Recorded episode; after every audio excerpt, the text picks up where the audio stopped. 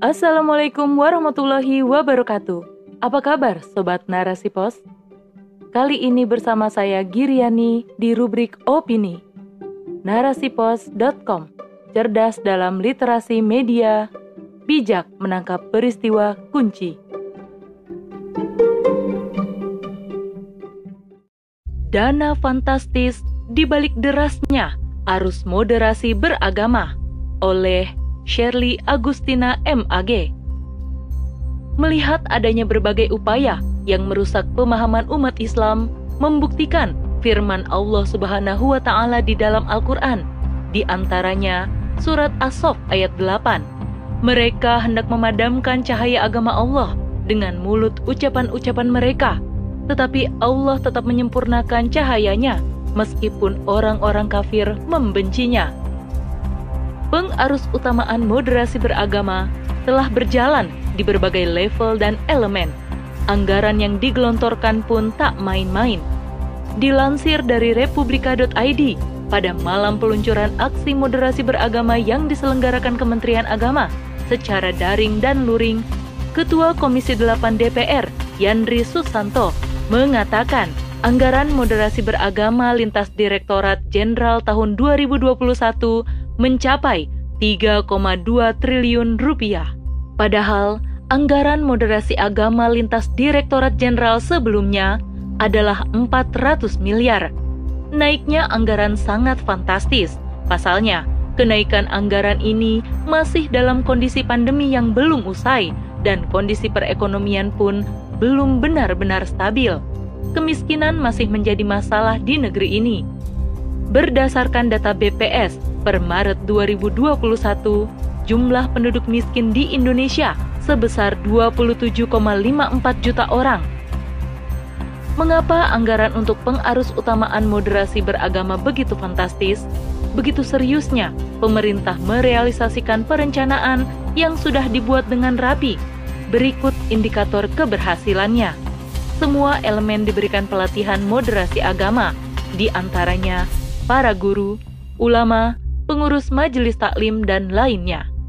Tentu, pemerintah memiliki alasan atas kebijakan ini, yaitu dalih menjaga persatuan dan kesatuan N K R I dari rongrongan kelompok yang dianggap radikal oleh pemerintah.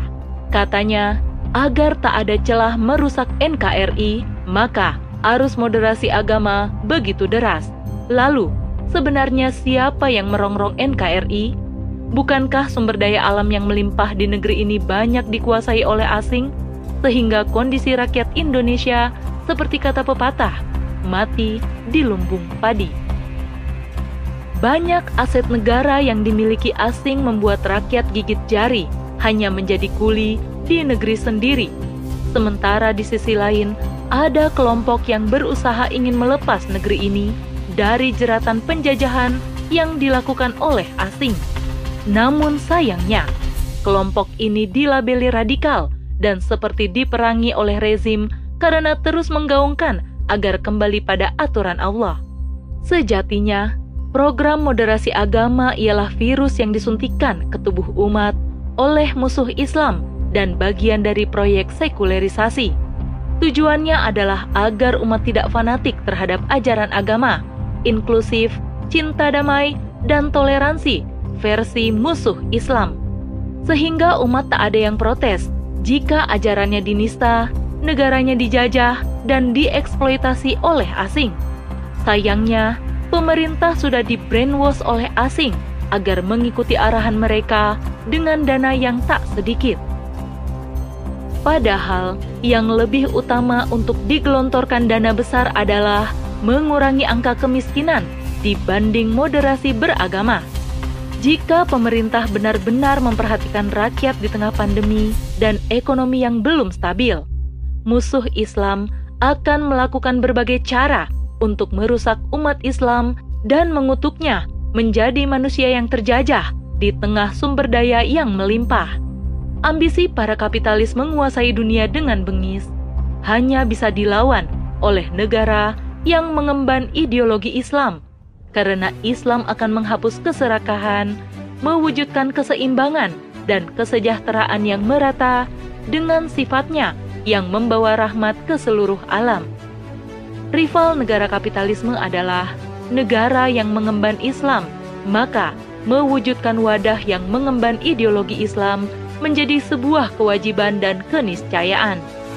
Selain itu, hal tersebut adalah janji Allah, yaitu khilafah yang pernah menjadi negara adidaya selama berabad-abad lamanya dan menguasai dua per tiga belahan dunia.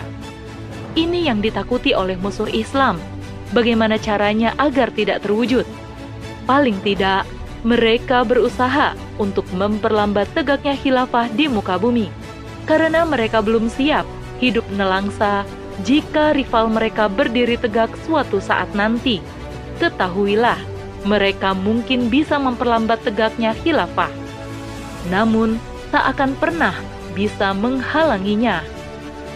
Maha benar Allah dengan firman-Nya di dalam surat Ali Imran ayat lima puluh empat. Dan mereka orang-orang kafir membuat tipu daya, maka Allah pun membalas tipu daya, dan Allah sebaik-baik pembalas tipu daya. Wallahu a'lam bishawab.